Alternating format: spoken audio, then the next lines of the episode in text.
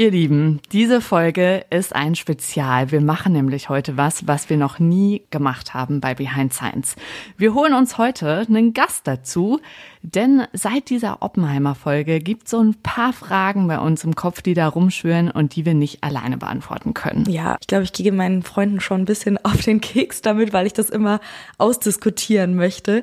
Also da sind einige Fragen, die noch unbeantwortet sind wissenschaftlicher Fortschritt, wenn das nicht immer mit einer Verbesserung verknüpft ist, was, was gibt es dann für Möglichkeiten, damit auch Wissenschaft eine Einschränkung erfahren kann. Wie ist sowas heute in der Forschung geregelt? Gibt es Systeme innerhalb der Wissenschaft, die damals vielleicht sogar verhindert hätten, dass so eine Massenvernichtungswaffe entstanden wäre? Und dafür haben wir uns eine dritte Person dazu geschaltet, und zwar Armin Grudwald. Hallo. Ja, hallo. Ich stelle sie einmal vor. Ich hoffe, ich habe alles mit dabei, weil das ist eine lange, lange Liste, wenn man sich einmal mit ihnen beschäftigt. Armin Grunwald ist Physiker und Philosoph, finde ich eine sehr spannende Mischung. Er ist seit zwei Jahren Mitglied des Deutschen Ethikrats und leitet mehrere Einrichtungen, die sich mit Folgen von technischen Entwicklungen beschäftigen. Zum Beispiel das Institut für Technikfolgenabschätzung und Systemanalyse in Karlsruhe, das Büro für Technikfolgenabschätzung beim Deutschen Bundestag und den Lehrstuhl für Technikphilosophie und Technikethik am Karlsruher Institut für Technologie. Erstmal Luft holen. Das war eine ganze Reihe an Sachen. Herr Grunwald, vielen, vielen Dank, dass Sie sich die Zeit genommen haben, ein paar Fragen hier zu ordnen, die bei uns im Kopf sind. Wir starten direkt mal mit einer Frage einer Hörerin rein. Pia hat uns das gefragt. Was ist Technikethik überhaupt? Das fängt aber gleich mit einer sehr großen Frage an. Ich will und soll hier ja keine Vorlesung halten. Ganz kurz gesagt, in der Ethik geht es um Fragen nach gutem Leben allgemein. Und in der Technikethik geht es um Fragen nach einem guten Leben mit Technik. Mhm. Und wie sind Sie zu diesem Fachgebiet gekommen und auch zu dieser Fächerkombination? Nun ja, ich war mal Physiker, haben Sie gesagt. Dann war ich in der Wirtschaft tätig, im Software Engineering. Man muss ja auch mal Geld verdienen, was mit der Physik nicht immer leicht war, früher jedenfalls nicht. Und dann bin ich auf das Wort Technikfolgenabschätzung gestoßen. Das stand damals in den Tageszeitungen, weil beim Deutschen Bundestag gerade dieses Büro gegründet wurde, das ich heute auch leite. Und dann dachte ich, das ist doch vielleicht super. Physiker, ich hatte auch ein bisschen Philosophie studiert und noch Erfahrung aus der Wirtschaft. Das könnte was für mich sein und das ist es dann auch geworden. Das mache ich jetzt seit über 30 Jahren. Und dazu gehört eben natürlich die Technikethik dazu. Denn Technikfolgenabschätzung ist auch Bewertung. Und wenn man jetzt Technik, ob nun Pflegerobotik oder künstliche Intelligenz oder autonome Autos irgendwie bewerten will, dann braucht man natürlich Ethik. Mhm. Ich muss sagen, dieser Begriff Technikfolgenabschätzung, den habe ich jetzt auch, als wir halt angefangen haben zu suchen, was gibt es so für Instrumente, die solche Sachen vielleicht regeln in Deutschland, zum ersten Mal gelesen. Vielleicht können wir den Begriff dann auch mal kurz erklären. Technikfolgen, geht es denn dabei um die Folgen der Technik?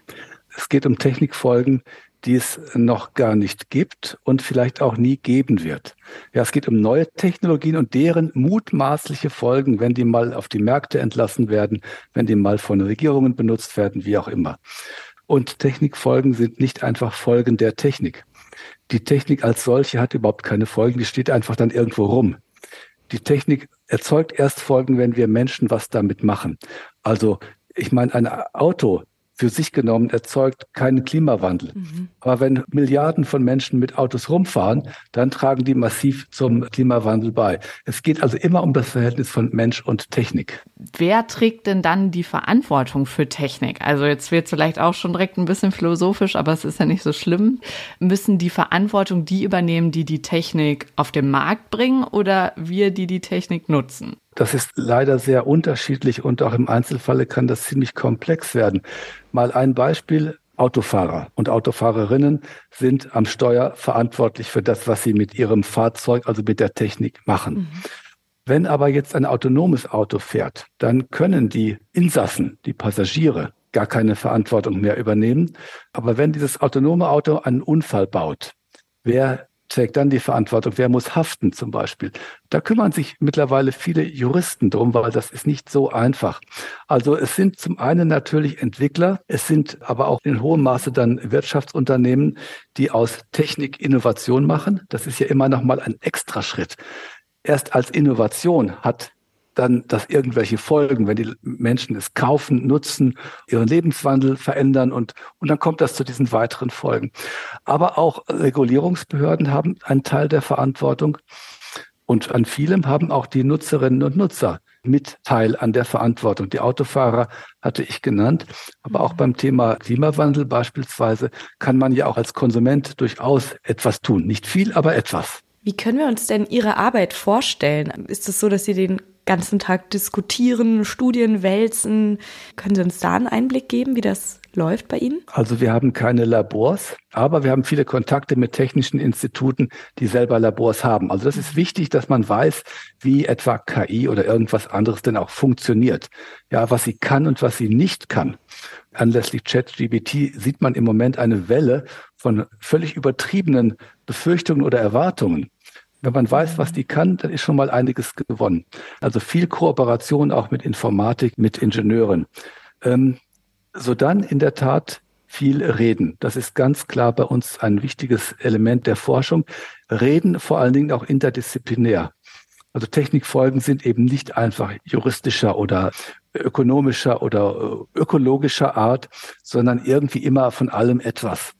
Und gerade die Vielfalt der Perspektiven ist wichtig. Und natürlich müssen wir den Forschungsstand zur mhm. Kenntnis nehmen. Das ist also das Lesen von Studien, ja. Aber wir müssen auch die öffentliche Diskussion zur Kenntnis nehmen. Also wir nehmen auch unsere Themen auch aus den Sorgen und Erwartungen einer Öffentlichkeit. Mhm. Also nach beiden Richtungen ist es ist viel Kommunikation angesagt. Ähm, ich hatte mal das Interview mit einem Diplomaten gehört, da ging es um den Ukraine-Krieg.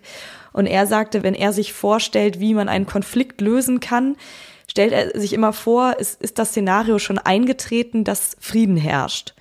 Und dann geht er sozusagen diese Schritte zurück überlegt, wie hätte es denn dazu kommen können und kommt dann irgendwann sozusagen in der Gegenwart an. Das fand ich ganz spannend. Ist das äh, auch die Art, wie Sie vielleicht arbeiten? Das ist die eine Hälfte sozusagen. Die eine ja. Hälfte ist eine, sagen wir mal, wünschenswerte Zukunft anzuschauen und zu fragen, wie kommt man dahin? Mhm. So macht man das auch in, in der Energiewende. Da gibt es ja politisch gesetzte Ziele. Man weiß aber noch nicht, wie man dahin kommt. Und wir überlegen dann, welche Wege es gibt. Mhm. Umgekehrt ist es dann oft, wenn es ganz neue Technologien sind, wo man dann wirklich explorativ fragt, ja, wenn so etwas, solche Dienstleistungen in die Welt kommen, wie würden die Menschen damit umgehen? Äh, wird das erstmal überhaupt auf Akzeptanz stoßen? Wird das die Menschen verändern? Werden die ihren Lebensstil verändern? Das ist explorativ gedacht. Also heute passiert etwas und wir überlegen, was das für die nächsten fünf oder zehn Jahre bedeuten mag. Zu welchem Zeitpunkt einer technischen Entwicklung bekommen Sie denn davon mit? Also äh, auch zu dem Zeitpunkt, wo unser eins äh, sieht, okay, da gibt es sowas wie ChatGPT? Das ist sehr, sehr unterschiedlich. Also von ChatGPT waren wir vielleicht nicht ganz so arg überrascht wie alle anderen, mhm. aber gewusst haben wir das in dem Moment auch nicht. Liegt einfach daran, dass solche Systeme in Unternehmen, in Konzernen erzeugt werden, die halt unter Geheimhaltung arbeiten. Und da kommen wir auch nicht rein. In anderen Feldern wissen wir oft schon von neuen Entwicklungen, bevor es die gibt. Mhm. Ein Beispiel hier aus Karlsruhe. Vor etwa 15 Jahren wurde ich gefragt von einem Institut, das hier Materialforschung betreibt. Die wollten einen neuen Zement entwickeln, mit dem man sehr viel CO2-ärmer dann eben auch Betonbauwerke machen kann. Und da waren wir von Anfang an, also noch im Labor mit dabei. Und wir mhm. haben dann dieses Institut etwa zehn Jahre lang immer wieder begleitet. Und so konnten wir in diesem Prozess der Entwicklung dazu beitragen, dass dieser Zement so und so entwickelt wurde und nicht vielleicht anders. Das ist ideal. Ja, das hat man aber oft auch nicht. Aber es ist ja total wichtig, dass man sich, bevor man jetzt was veröffentlicht, damit beschäftigt, was es für Folgen haben könnte. Also ist ja total super, wenn Sie da früh dazugeholt werden. Ja, ich meine, das sagen Sie so locker. Ja. Das ist auch wahr. Mein Institut hat Vorgängereinrichtungen, die in das ehemalige Kernforschungszentrum Karlsruhe zurückreichen. In der Frühzeit der Kernenergie hat man sich keine besonderen Gedanken gemacht, was man mit dem Atommüll letztlich anfangen will, ja. Und mhm. ich meine, diese Geschichte ist vielleicht mit ein Anlass, dass es uns in Karlsruhe gibt. Mhm. Ja, da hat man einfach gesehen, was passiert, wenn man sich nicht frühzeitig mit den Folgen befasst und nicht frühzeitig eine Technik auch bis zum Ende denkt. Und sind Sie jetzt eher so eine Art beratendes Institut oder haben Sie auch ein Vetorecht? Also wir haben keinerlei exekutive Vollmacht. Wir sind ein ganz normales Forschungsinstitut, das freilich durch die besondere Thematik immer wieder auch und auch oft in die Beratung reingeht, zum Beispiel an den Deutschen Bundestag. Aber Beratung ist Beratung. Mhm. Ob der Rat angenommen wird, entscheiden die anderen. Und das ist auch, das sage ich auch dazu, ich gehöre nicht zu den Wissenschaftlern, die meinen, das sei irgendwie ganz schlecht und die Politiker haben keine Ahnung und die sollten mal auf uns Wissenschaftler hören, weil wir haben doch die Ahnung. Äh, das halte ich für einen überheblichen Ansatz, denn das politische Geschäft ist ein anderes als das wissenschaftliche Geschäft. Ich bin mandatiert, Wissen bereitzustellen, bin aber nicht mandatiert, über die Zukunft Deutschlands irgendwie mitzuentscheiden. Dafür sind andere demokratisch legitimiert. Diese Arbeitsteilung halte ich hoch und finde die sinnvoll. Würden Sie sich denn in einer Traumvorstellung wünschen, dass alle Forschung komplett für alle einsehbar oder zumindest für Sie einsehbar dargestellt wird? Dass da gar keine Geheimnisse existieren? Also ich meine, das kann ich mir schlecht vorstellen, weil unser Wirtschaftssystem nun mal nach Wettbewerbskriterien funktioniert und mhm. es geht nicht ohne Geheimhaltung. Ähm, für die Wissenschaft würde ich es mir schon wünschen, und da sind ja auch Bewegungen im Gange Richtung Open Science. Ja, mhm. gibt viele Open Source äh, Plattformen, viele Bewegungen, die mit Open irgendwie arbeiten. Das finde ich gut. Freilich weiß ich auch, selbst wenn Open Access zu wissenschaftlichen Publikationen da ist, eine solche Publikation versteht normalerweise nicht einmal der Nachbar aus dem nächsten Institut, ja. Mhm. Geschweige denn Bürgerinnen und Bürger, die halt ganz andere Berufe haben. Trotzdem ist es wichtig, dass man als Wissenschaftler in der, einer Öffentlichkeit arbeitet und für die Öffentlichkeit denkt und die Öffentlichkeit auch so weit wie möglich teilhaben lässt. Wir wollen ja hier auch über eine riesengroße ethische Frage sprechen, die Atombombe. Haben Sie sich damit schon auseinandergesetzt im Rahmen Ihrer Forschungen, also dem speziellen Fall der Atombombe? Also in der Technikethik kommt man um diesen Fall gar nicht drum herum. Das ist mhm. ein historischer Fall, aber eben auch so einer der ersten großen Fälle. Mhm. Und ich habe viel gelesen, Karl Friedrich von Weizsäcker und so, diese ganzen Leute, die ja irgendwie ihr ganzes Leben lang damit gehadert haben oder nach ihrer, sich teilweise versucht haben zu rechtfertigen, wie sie da gehandelt haben. Und man hat gemerkt, das hat sie nicht mehr losgelassen. Ich finde, es ist ein interessantes Thema, gerade auch ethisch. Die Kernspaltung, die wurde ja von Otto Hahn und seinem Team gefunden, und zwar zufällig. Mhm. Ja, Hahn war Chemiker. Der hat sich für die chemischen Eigenschaften dieser schweren äh, Elemente interessiert. Dem war die Strahlung eigentlich egal. Ja, das haben dann andere gemerkt, wenn da bestimmte Zerfallsprozesse passieren, da muss ja Strahlung entstehen. Mhm. Und schon, ja, war dann der Weg in andere Richtungen gebahnt. Otto Hahn, er hat sich wohl im Internierungslager in äh, Großbritannien sogar mit Selbstmordgedanken geplagt, nachdem Hiroshima und Nagasaki passiert waren. Aber da würde ich gar keine Verantwortung sehen, ja. Ähm, manchmal wird gefordert, so jemand müsste doch, wenn er das entdeckt hat, und ahnt, was da sich hinter verbergen könnte, müsste doch schnell alles in den Mülleimer werfen und nie mehr drüber sprechen. Mhm. Das halte ich auch für naiv, denn letztlich sind diese Forschungsergebnisse, natürlich werden die immer von einzelnen Menschen gemacht, aber sie liegen auch irgendwo in der Luft. Also mhm. bei Einstein und der speziellen Relativitätstheorie ist das sowas von klar. Wenn er die nicht gefunden hätte, hätte wenige Monate später jemand anders sie gefunden. Also es lag echt in der Luft, so dass man dann auch da nicht den Einzelnen die Verantwortung geben kann. Da ist dann die Frage der berühmte Einstein-Brief, dann die ganze Geschichte mit Oppenheimer und dem amerikanischen Präsidenten.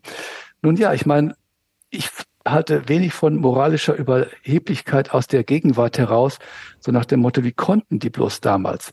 Ich meine, die hatten den Zweiten Weltkrieg, der lief auf vollen Touren. Die hatten Informationen über die Konzentrationslager. Die waren zugange mit Japan im Pazifik. Auch die Amerikaner hatten auch übelste Verluste. Die wussten nicht recht, ob und wie sie den Krieg beenden konnten.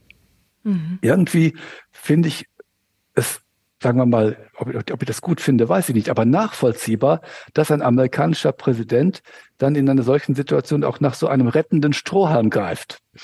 Also das kann man psychologisch irgendwie verstehen. Dass sich Wissenschaftler bereit gefunden haben, mitzumachen, aus dem gleichen Grunde auch. Denn ich sehe das so, die Eindämmung des Krieges und vor allen Dingen auch die Eindämmung der Aggression die von Deutschland und im asiatischen Raum von Japan ausging. eine in Europa wenig bekannte üble Geschichte, wie Japan auch dort auf dem Kontinent dann äh, gehaust hat, sag ich auch mal. Mhm. Eine solche Geschichte zum Ende zu bringen, wieder normales menschliches Leben in den unterdrückten äh, Ländern zu ermöglichen, war sicher auch für viele Wissenschaftler eine moralische Motivation, diesen Weg mitzugehen. Und dann natürlich sieht man da, was passiert. Und das ist einfach eine tiefe Tragik. Man will ein äh, Drama irgendwie beenden, endlich, und schafft es nur um den Preis eines anderen Dramas. Ja. Also ein echtes Dilemma. Ich möchte, ich, ich bin manchmal wirklich froh, dass ich manche Entscheidungen nicht treffen musste. Glauben Sie, dass wenn jetzt erst die Kernspaltung gefunden würde, auch jetzt mit Blick auf aktuelle Konflikte, dass das genau so nochmal ablaufen könnte? Oder sind wir jetzt sozusagen in unserem, mit unserem ethischen Gewissen weiter als damals? Also wir sind sicher viel sensibler geworden. Wir stellen Fragen nach den Folgen. Heute in einer ganz anderen Weise, als man das früher gemacht hat. Aber es kommt letztlich doch auf die einzelne Situation an dass so ein Wissen heute überraschenderweise in die Welt kommen kann, wäre nach wie vor möglich. So ein Forscher wie Otto Hahn würde sofort in Nature oder in Science äh, publizieren und alle Welt wüsste davon. Ja, alle Welt wüsste davon. Dann ist es Open Knowledge, ja. Und eben haben wir noch gesagt, das ist gut, mhm. dass Wissenschaft öffentlich eben auch wahrnehmbar und auch nachvollziehbar ist. Ja, es ist gut. Aber Menschen ticken auch so, dass sie in bestimmten Situationen aus dem eigentlich Guten Dinge machen, die nicht mehr so gut sind. Und wenn jetzt heute so etwas passiert wäre und irgendwie ein Land steht unter großem Druck, äh, hat aber glücklicherweise, sag ich mal, aus, von der, aus deren Sicht Kernkrafterfahrung über die friedliche Nutzung, hätten also auch Kernphysiker, Kerntechniker vor Ort, dann ähm, kann ich mir gut vorstellen, dass eine Geschichte wieder ähnlich ablaufen könnte. Mhm. Also ich bin eigentlich kein Pessimist, aber an diesem alten Spruch, dass Menschen aus der Geschichte nur lernen können, dass sie nichts lernen, da ist etwas dran, weil eben die Situationen so unterschiedlich sind, dass auch wenn man Gutes gelernt hat, in einer bestimmten Situation dann doch wieder anderes ausgepackt und umgesetzt wird. Vielleicht nochmal zu diesem Veröffentlichungsprozess, denn das Wissenschaftssystem ist ja im Moment auch darauf ausgerichtet, dass wenn ich jetzt eine Forscherin wäre, ist es auch mein Ziel, möglichst viel zu veröffentlichen. Also damit kann ich beweisen in der Community, ich bin gut. Jetzt haben wir gerade gesagt, das ist zum einen gut, aber auch gefährlich irgendwie. Und bevor was veröffentlicht wird, also in dem Film wird das so dargestellt, das stand auf einmal in der Zeitung. Aber wenn ich jetzt ein Forschungsergebnis hätte, müsste ich das ja auch erstmal, damit es dann in einer Fachzeitschrift steht, durch so ein Peer-Review-Verfahren geben. Wird bei diesem Peer-Review eher so gelesen auf, ist das fachlich richtig oder spielt da auch Ethik eine Rolle? Also gibt es da vielleicht einen Mechanismus, auch was aufzuhalten? Also Peer Review dient der Qualitätssicherung, nicht der Verhinderung möglicherweise unbeliebsamer oder sogar übler Anwendungen. Mhm. Also ansonsten würden Wissenschaftlerinnen sofort sagen, grenzt das an Zensur. Ja. Mhm. Okay. Ja, sehr eindeutige Antwort. Aber es besteht dann die Gefahr, Sie haben eben dieses Wort benutzt, es liegt dann was in der Luft. Also wenn es dann raus ist, dann kann es sein, dass andere damit auch was Schlechtes machen, weil es irgendwie in der Luft liegt und es ja auch Druck dann erzeugt. In der Oppenheimer Geschichte ja auch so ein bisschen dieses Argument, wenn wir das jetzt nicht als Erste machen, dann wird irgendjemand anders halt die Bombe bauen. Ja, und da gab es ja dann auch, sagen wir mal, schwierige Kommunikation über Niels Bohr und so. Und ich weiß, äh, und dieses Argument, wenn wir es nicht machen, machen es die anderen, kennen wir heute aus ganz anderen Zusammenhängen so nach dem Motto niedrigere Ethikstandards bei Tierschutz. Denn wenn bei uns keine Tierversuche gemacht werden können, gehen die Firmen nach Südamerika, wo das viel lockerer ist, dann ist auch nichts gewonnen. Ja, dieses Argument kennen wir heute aus dem wirtschaftlichen Bereich. Im wirtschaftlichen Bereich ist es ja eine Folge der Globalisierung und des globalen Wettbewerbs letztlich. Mhm. Da ist es ja ein bisschen gelungen, das einzuhegen. Also so schlimm wie vor 10, 20 Jahren läuft die Debatte nicht mehr. Im Gegenteil, man hat ja gelernt, gute Standards zu haben, kann auch oder ist oft ein Wettbewerbsvorteil. Aktuelles Beispiel, das hat eine Hörerin uns geschickt, Michelle. Ihr fallen dazu auch Designerbabys ein, weil die in Schweden und Großbritannien ja erlaubt sind, bei uns nicht. Aber es ist ja auch sowas, man muss sich dann entscheiden, steige ich ein oder nicht. Ist das dann in Deutschland immer eine rein politische Entscheidung? Also solche Fragen, das ist ja letztlich eine Sache der Gesetzgebung. Es gibt Gentechnikgesetze, Embryonenschutzgesetz, Stammzellforschungsgesetz und all sowas. Und überall sind ja solche schwierigen Fragen zu entscheiden. Vor einiger Zeit war im Deutschen Bundestag der assistierte Suizid ein Feld, das in Ländern auch unterschiedlich geregelt ist, bereits heute schon. Und wo es ja auch manchmal dann entsprechenden Tourismus gibt. Aus früheren Jahren kannte man das vom Abtreibungsthema. Und heute kennt man das in anderen Ländern der Welt auch. Man geht dahin, wo es leichter geht oder wo es überhaupt geht. Diese Art von Tourismus ist mit einer Welt mit unterschiedlichen Wertsystemen wohl nicht zu vermeiden. Ich frage mich so ein bisschen, ist wirklich die Politik, sind das die einzigen, die so ah, ja. Hebel und Grenzen setzen können? In der Tat, wir sind in einem dem Grundgesetz nach freien Land und der Theorie nach dürfen Freiheitsrechte von Bürgerinnen und Bürgern nur eingeschränkt werden, wenn es dafür auch einen Grund gibt. Da hat man in der Pandemie mal lebhaft erfahren, wie das ist, wenn Freiheitsrechte eingeschränkt werden. Äh, nun gehören zu Freiheitsrechten auch die Rechte von, ich sag mal, ähm, Start-ups, von Wirtschaftsunternehmen, Produkte und Dienstleistungen auf den Markt zu bringen. Und der Staat ist da in der Regulierung befragt, wo solche Produkte und Dienstleistungen möglicherweise die Rechte und Freiheiten anderer gefährden. Bei uns ist das eine Sache des Deutschen Bundestages und das sind dann sogar oft Debatten, wo der Fraktionszwang aufgehoben wird, weil die Abgeordneten da, wie es eigentlich immer sein soll, nur ihrem Gewissen folgen sollen. Das macht in der Tat der Deutsche Bundestag. Wir haben ja jetzt eben ganz viel über Atombombe gesprochen und die damit verbundene Bedrohung. Die Wasserstoffbombe kam eigentlich so ein bisschen als der direkte Nachfolger. Aber das war trotz dieser riesengroßen Bedrohung alles ja recht, ich nenne es jetzt mal eindimensional. Also es gab eben diese, diese eine große Sache.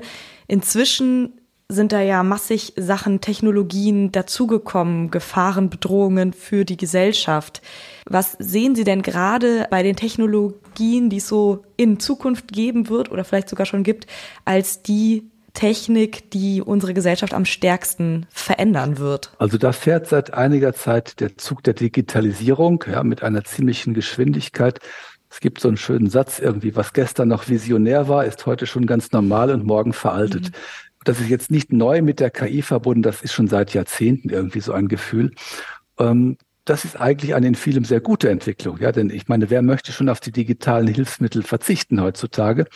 Äh, manchmal sehe ich ein großes Problem darin, dass wir nicht nur diese digitalen Hilfsmittel einfach als nett und angenehm empfinden, sondern dass wir mittlerweile auf Gedeih und Verderb darauf angewiesen sind. Wenn das Internet mal ausfallen würde, ja, dann funktioniert gar nichts mehr. Bei mir stand eben auch schon mal wieder kurz, Ihre Verbindung ist instabil. Da wird man so richtig nervös sofort. Ne?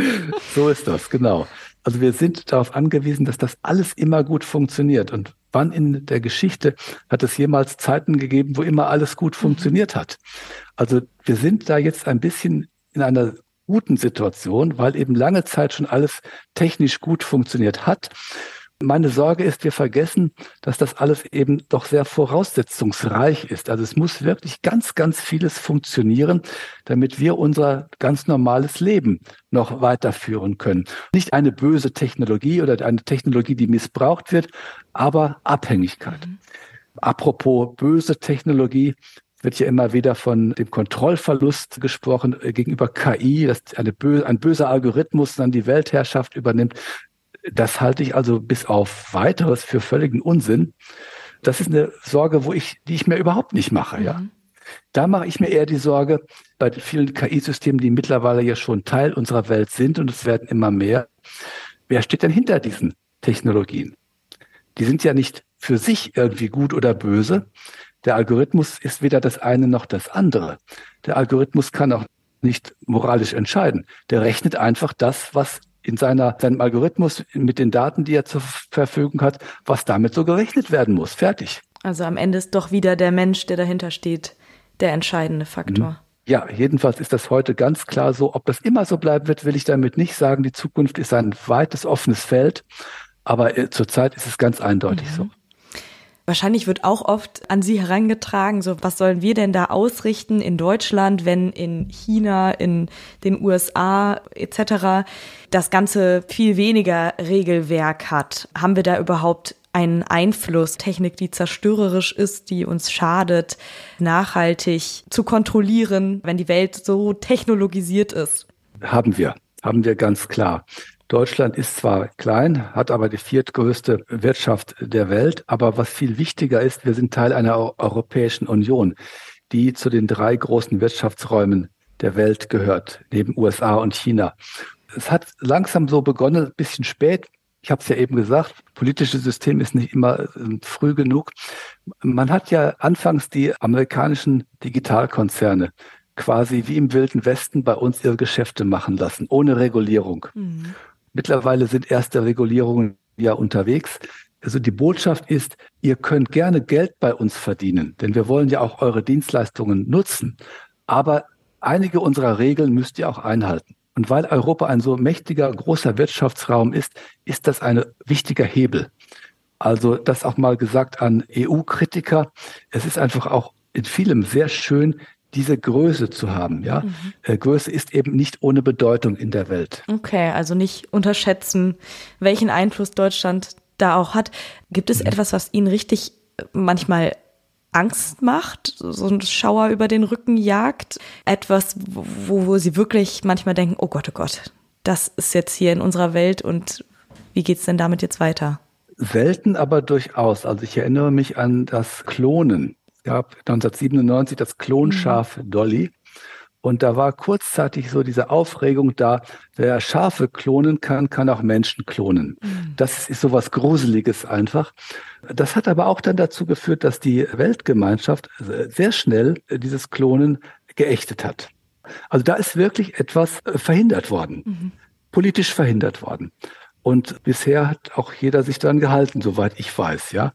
Also das ist eigentlich ein gutes Beispiel in, bei schlimmen oder auch sehr ein, moralisch eindeutigen Sachen.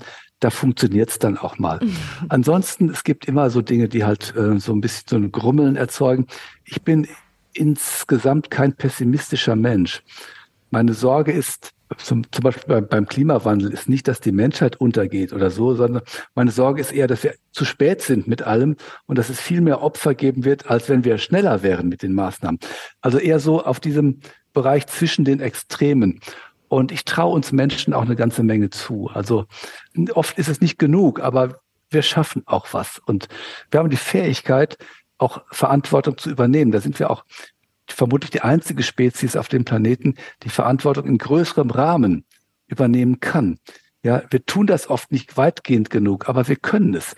Und das gibt uns auch eigentlich eine ganze Menge an, oder mir jedenfalls auch Gelassenheit, dass ich das Vertrauen zu den Menschen habe, die werden das auch schon machen. Mhm.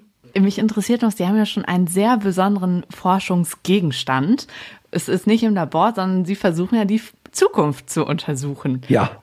Fühlt man sich da manchmal wie so ein Wahrsager oder wie ist das so? Ganz im Gegenteil. Also ich halte viel von dem äh, guten alten Kirchenvater Augustinus und der hat mal in moderner Sprache gesagt, wir haben keine Daten aus der Zukunft. Wir können auch nicht durch eine Kristallkugel oder irgendwas anderes mit einem Fernrohr in die Zukunft gucken.